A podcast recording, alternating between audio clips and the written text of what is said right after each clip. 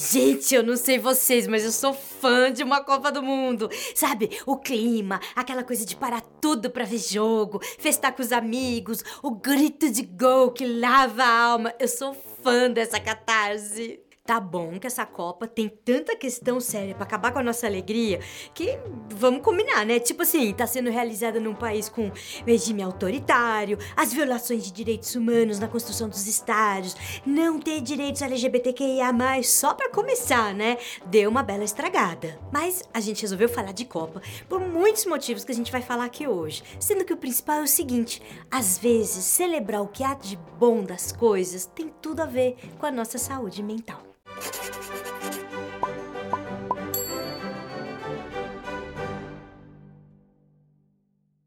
A gente não pode negar que a Copa do Mundo, para muitos de nós brasileiros, não é um evento assim trivial. Tem algo a mais, algo que nos envolve, algo que promove experiências narrativas compartilhadas muito especiais, experiências produtoras de identificações. Por exemplo, quando a gente comemora ou sofre torcendo pelo Brasil na Copa, a gente compartilha das mesmas razões de felicidade ou tristeza.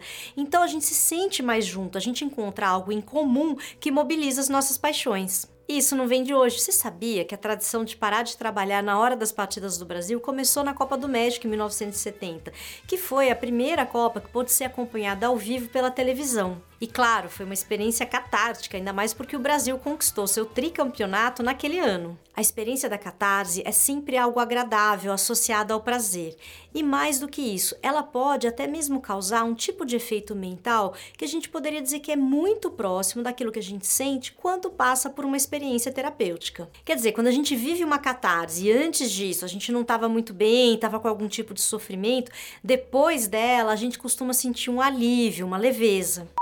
Catarse é uma palavra que vem do grego e significa purificação, purgação. É um processo mental normal e funciona a partir de uma descarga de energia psíquica. Essa descarga de energia produz um bem-estar semelhante àquele que sentimos depois de uma boa risada, por exemplo.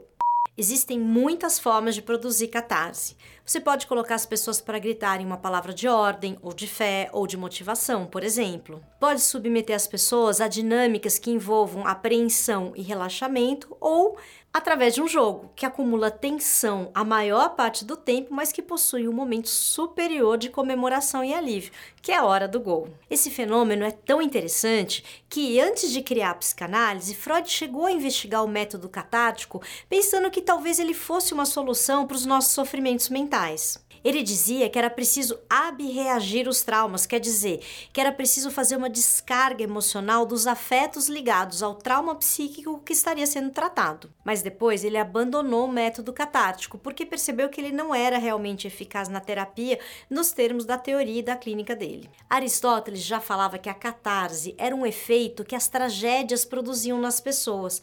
No texto A Poética, ele diz: a tragédia é a imitação de uma ação virtuosa que aconteceu e que, por meio do temor e da piedade, suscita a purificação de certas paixões. Quando a gente pensa nesse mundo que produz experiências traumáticas em série, que joga com o autoritarismo, que flerta com o nazismo, que multiplica a fome e a violência, a gente sente que faltam experiências que nos lembrem de valorizar os momentos de união, de compaixão e, por que não, de alívio das tensões. Esse alívio das tensões que a catarse e o grito de gol promovem, aliado ao fato de que o futebol há muito tempo cumpre no nosso imaginário nacional uma função agregadora, fazem com que a Copa do Mundo do Catar, com todos os seus poréns, ainda assim seja um evento muito bem-vindo para nós brasileiros neste momento. Sim, é possível fazer a crítica à Copa do Catar e ao caráter alienante do futebol. Mas em certos momentos pode ser tão importante quanto a valorização do que ele promove de positivo, no sentido de fortalecimento das identificações e de reparação dos sentimentos de desunião, de confrontamento. Como bem disse a crônica publicada no Jornal do Brasil em 23 de janeiro de 83, por ocasião da morte do Garrincha. E, de repente, os estádios cariocas melhoraram de humor puseram-se a rir outra vez. Risos que de repente também ganharam a força das gargalhadas, de uma alegria incrivelmente contagiante e reparadora. E falando em reparação, bem-estar psíquico e coisas que acontecem a cada quatro anos, a gente termina esse episódio contando para vocês que fizemos quatro anos de canal e esquecemos de comemorar. Estamos entrando no quinto ano, muito agradecidos pela sua presença, sua companhia até aqui. Que a gente possa seguir juntos e juntas e, quem sabe, ainda nessa Copa, viver a catarse do Hexa. Até o próximo episódio. Obrigada!